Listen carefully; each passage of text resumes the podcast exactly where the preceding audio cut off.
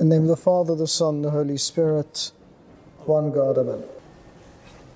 Earlier today, I was having a discussion with a few people about the essence of what it means to be a Christian. And the essence of being a Christian is to follow in the footsteps of Christ. And that sounds good and is something we all try to do. But the way to really do it is to be able to follow another important teaching, and that is the teaching of discipleship. To be able to be a disciple to the Master, to the Lord, to the teacher. Now, we always look at discipleship as following somebody else, and of course, coming from my own monastic background, I understand fully the importance of having a mentor and having a guide, because it's how I live my monastic life, and to a certain extent, how I've lived the rest of my life from that point on. Because you realize that this is a journey, and I've said this time and time again, it gets boring after a while, but it's a journey we're not supposed to make alone. We're supposed to be together, we're supposed to be connected in it, we're supposed to be accompanied. And that accompaniment comes from fellowships like this, where we are journeying together, but there also needs to be a guide. So within our own earthly experience, we have a mentor or a guide.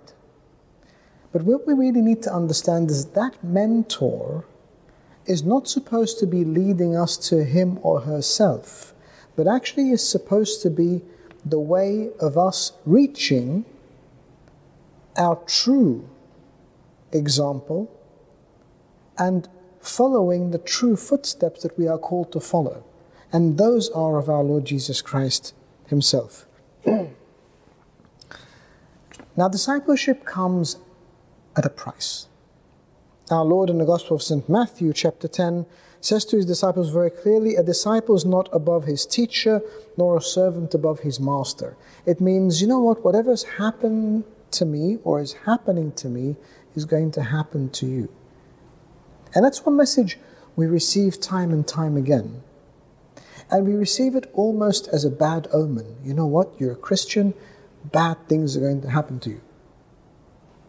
But that's not the way we should look at it. The way we should look at it is that our teacher, our master went before us, took this journey, and arrived at the end of it victorious. In our true style, we look at the negative, we look at the challenging, we look at the things that may go wrong, and we flag them up.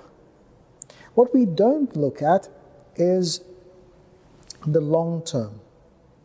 So, yes, of course, in this short term, our Lord suffered, he was ridiculed, he was victimized, he was arrested, he was tried, he was sentenced, he was crucified, but he rose. And that's why when we're following in the footsteps of a master, especially of our master, our Lord, we have to look at the end of his journey. And the end of his journey was resurrection and then ascension to the kingdom. And that's what we are called to do. That's how we are going to live. The first epistle of St. Peter chapter 2 reads, "For to this you were called, because Christ also suffered for us, leaving us an example, that you should follow his steps." Follow his steps, because he suffered. Again, why is that? Is that because I need to suffer? Is Christianity this faith of suffering? No, it's because suffering is a step along this journey that leads to rejoicing and victory and resurrection. So when St. Peter says to us, "For this you are called," we read that and then we go to the end, which says that you should follow his steps. And his steps went all the way from Bethlehem being born as an infant, a human infant, in poverty, to the resurrection and the victorious Lord. That whole journey, that whole way we travel. But what we also need to realize when we look at St. Peter is this is a calling. It's not a haphazard thing. We sometimes think a calling is our ministry, what I need to do. But suffering is sometimes a calling, because it is a way of purging. It's how we're purged. Not because we believe that there must be suffering, but that sometimes the things we do, the choices we make, the lives we live, the sins we act out, need to be thrust out of our bodies, need to be thrust out of our spirits, out of our minds, out of our consciences. And so in realizing that there is a struggle against everything that faces us and is an obstacle, we overcome. We overcome because we realize the beauty of the end of this road. I realize that this road is not just this struggle, but it's a path. It's a path to a beautiful destination. We don't focus on beauty and joy as much as we should in our Christian faith. We have a culture sometimes of focusing on suffering and on challenge. Our Lord does say, if you want to be my disciple, you must carry your cross and follow me. That's said, but in actual fact we know that he will always carry that cross with us. Doesn't leave us to suffer alone. Doesn't leave us to be there alone. Gospel of St. John, chapter 15, verse 20. Remember the word that I said to you, a servant is not greater than his master. If they persecuted me, they will also persecute you. If they kept my word, they will also keep yours. This is the point where our Lord says, there are two sides to the equation. Don't just think that following me, being my disciple, is going to be suffering. There will be suffering, there will be challenge, but there will be those who will reject you, and even more than reject you, they will persecute you. But there are also others who will accept your word, like they accepted mine. So you are called to be who you are, and who we are should not be determined by whether it's going to be an easy or a difficult ride, but by the fact that we are called to one truth. That one truth in walking in his footsteps. And those footsteps are sometimes going to be on easy, solid ground, sometimes going to be on slightly shaky ground, sometimes going to be in green pastures, sometimes going to be on turbulent waters.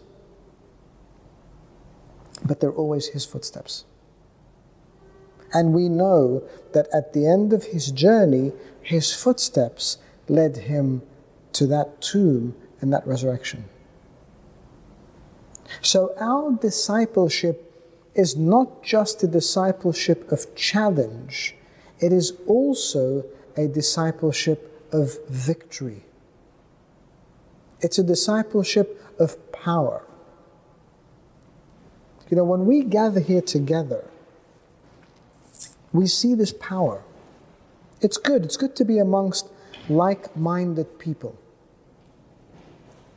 A blessed fellowship. A holy congregation.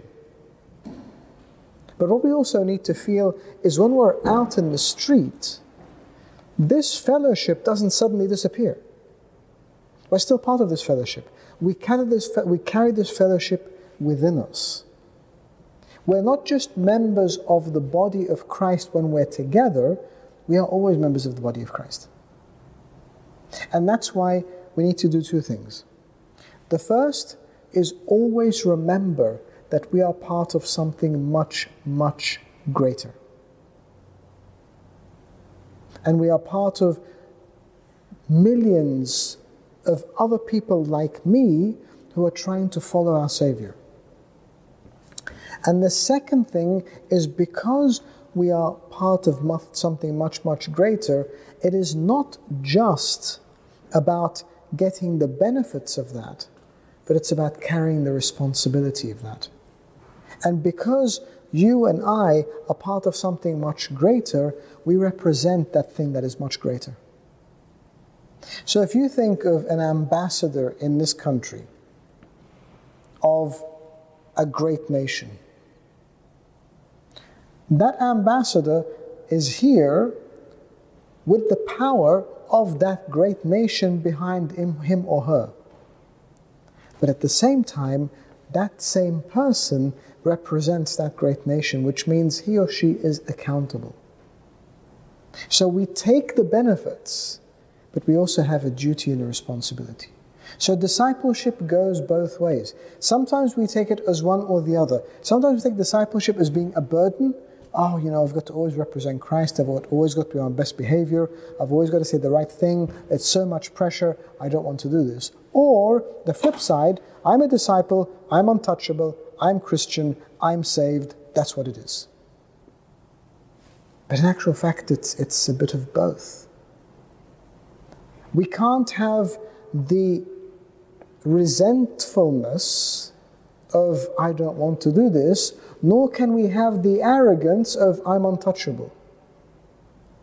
But to be a disciple, a true disciple, means to follow this calling and to be like our Master. To be like our Master when He laughed and He rejoiced in the presence of His disciples, when He mourned at Lazarus' tomb, when He suffered along His journey to the cross, and when He rose victorious in the resurrection. That's the holistic, the complete view of what a disciple should be. And that's why, if we take it in that context, we are then able to live it. And to live it not being a burden, but being something that empowers us.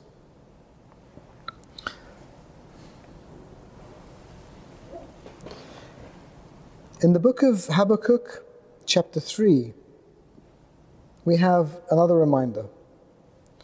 We read, "Though the fig tree may not blossom, nor fruit be on its vines, though the labor of the olives may fail, and the fields yield no food, though the flocks may be cut off from the fold, and there be no herd, yet I will rejoice in the Lord, I will joy in the God of my salvation."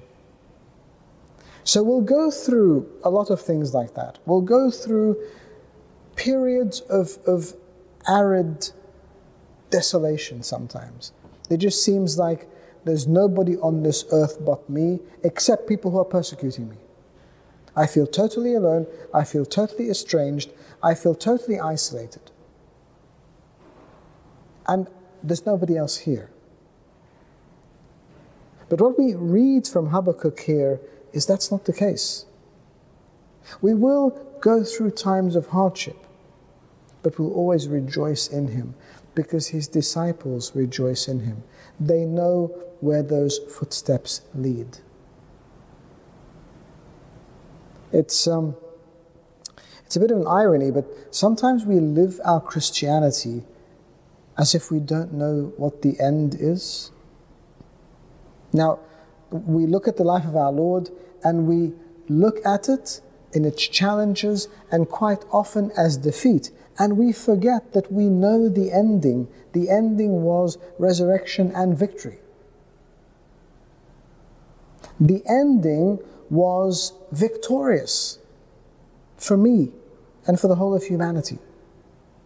And so I know that if I keep following in those footsteps, no matter how steep the incline is sometimes, or the decline, no matter how thorny the road may be, or what I may find along that road, I know where those footsteps lead.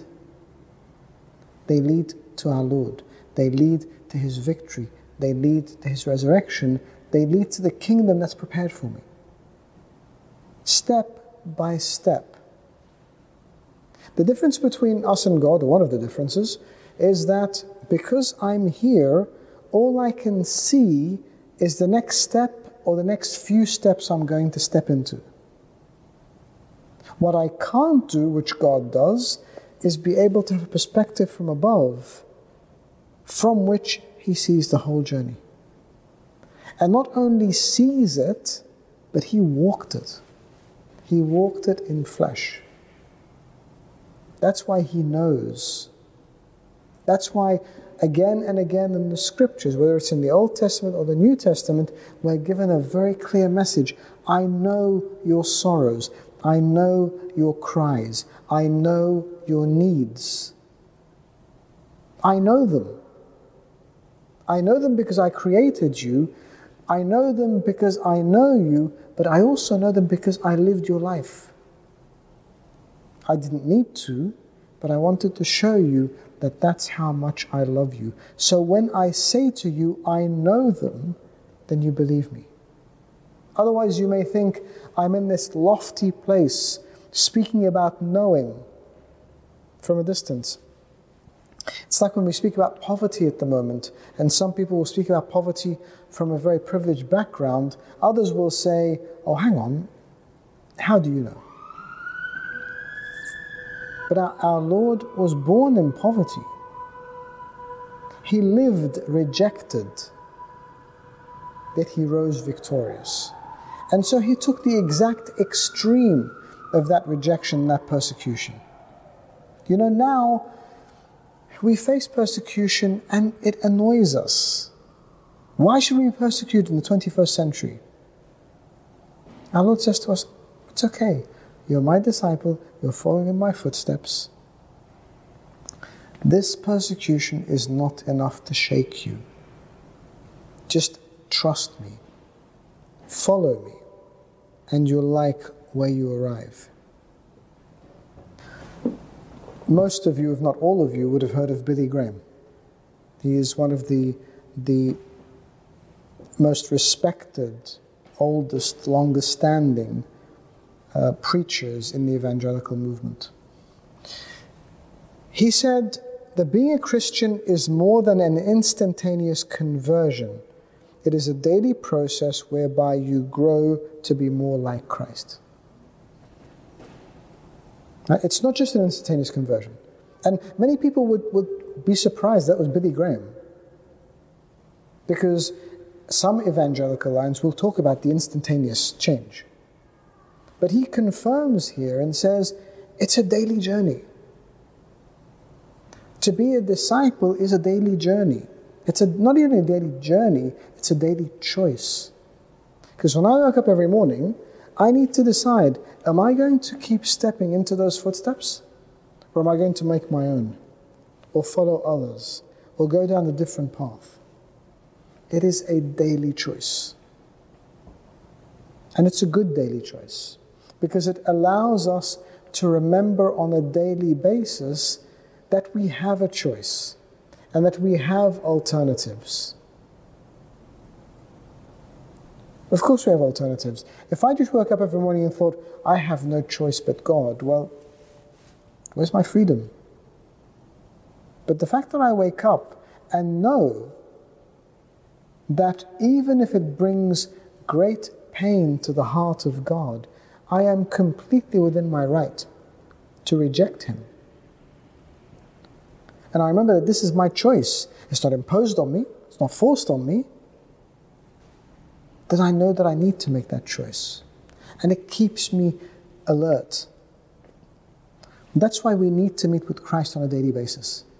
It's not enough to just have a generic, general, superficial relationship. I need to experience him daily. I need to choose him daily. I need to follow him daily. I need to understand him more and more. We take it for granted sometimes and we just follow when we feel. But that's not the making of a good relationship, nor is it the making of a good outcome. Because if I only follow him in that way, then I'm going to be selective. Today I'm going to be his, tomorrow I'm somebody else's. Today I'll go down that road along those footsteps, tomorrow I have my own path. And sometimes I keep jumping between these paths and realize after a while that's just difficult and frustrating.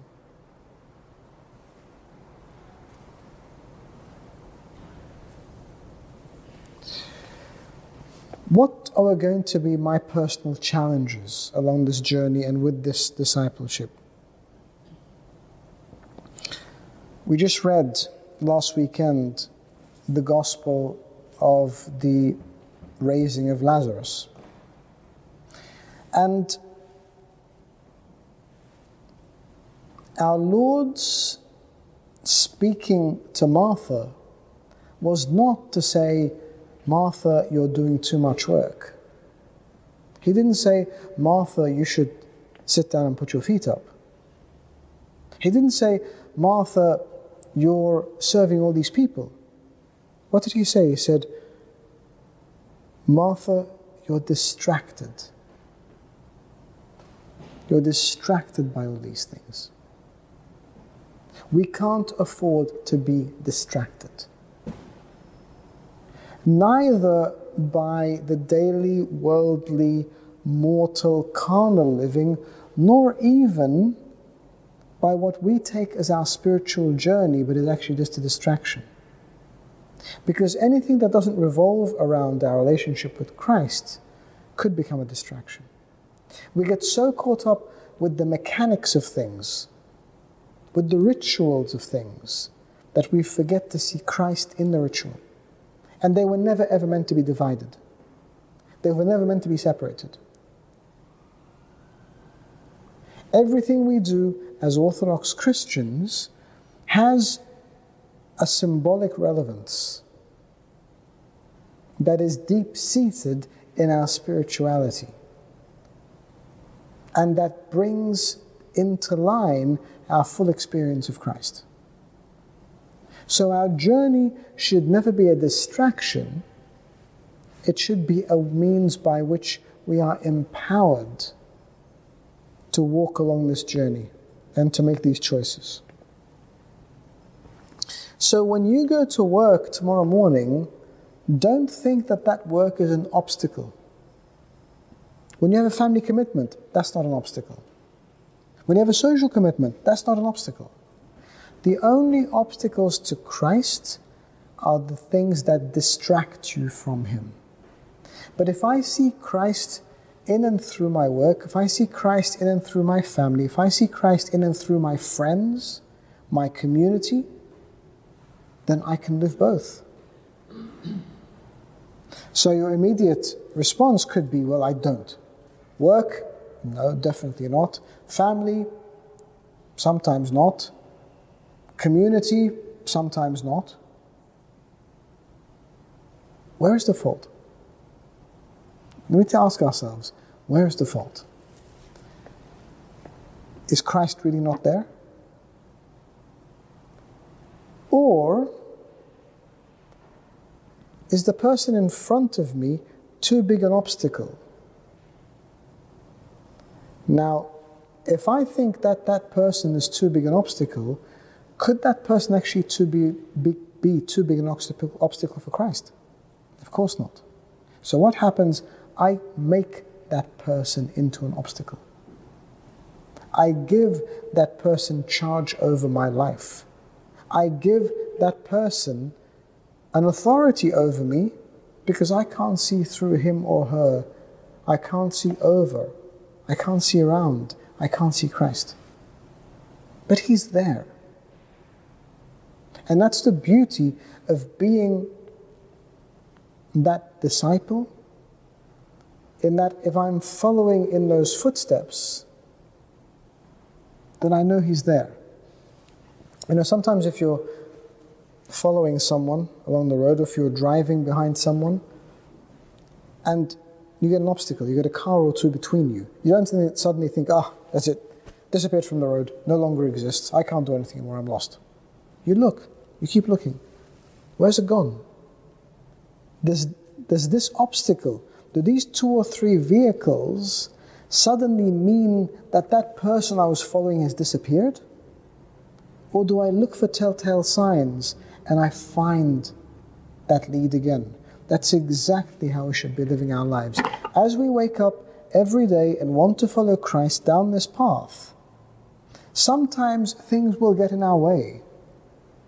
Sometimes people and situations will get in our way. Our role is to be able to look and see where he is now and be able to follow him. Don't give in to the desperation. Don't give in to the hopelessness. Don't give in to the idea that because I can't see him, he's not there. Because that is the furthest thing from the truth. In actual fact, again, if we want to visualize it, if we look at the journey of the children of Israel through the wilderness, at night, he was a pillar of fire. He made sure he was noticeable so that they could follow him. And likewise, at our darkest times, look for the pillar of fire. He doesn't disappear. He just looks different. The pillar of cloud during the day became a pillar of fire at night.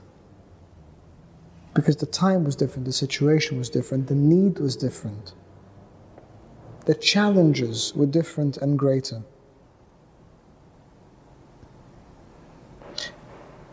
And the beauty of being his disciples as well is we can rest in him. Not in anything else or in anyone else. We can rest in him. The book of Isaiah, chapter 30, verse 15, says, "For thus says the Lord God, the Holy One of Israel, in returning and rest you shall be saved. In returning and rest you shall be saved. In quietness and confidence shall be your strength." And it's in him. In returning to him. In following him. In that quietness and confidence in him. That's where our salvation is. To realize that nothing can take us away from him. Nothing can be too big an obstacle. Nothing can stop me except myself. You know, you'll have obstacles all the time. You'll have challenges all the time. But I am the only one who will give in to that obstacle or that challenge, will give in to that negativity, will give in to that hopelessness.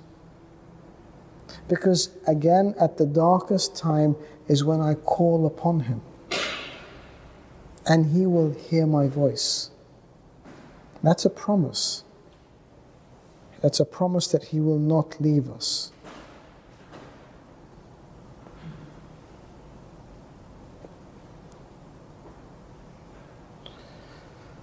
First Corinthians 3:16 is interesting, we all know it. But I want to interpret it from a slightly different perspective. "Do you not know that you are the temple of God and the Spirit of God dwells in you?"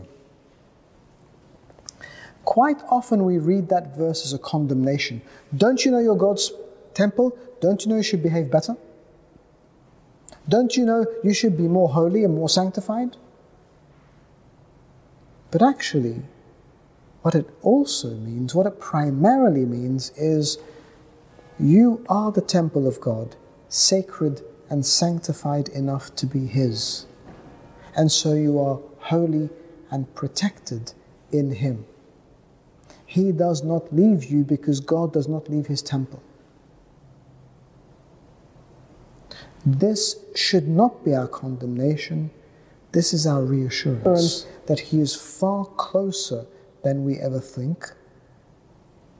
that he holds on to us far more than we ever imagine, that he calls and leads and guides us far more than any obstacle can ever get in the way of. And his footsteps are clear and solid, ready for me, waiting for me, leading me to the kingdom that he has prepared, living as his temple here, but living in his kingdom forever. And glory be to God forever. Amen.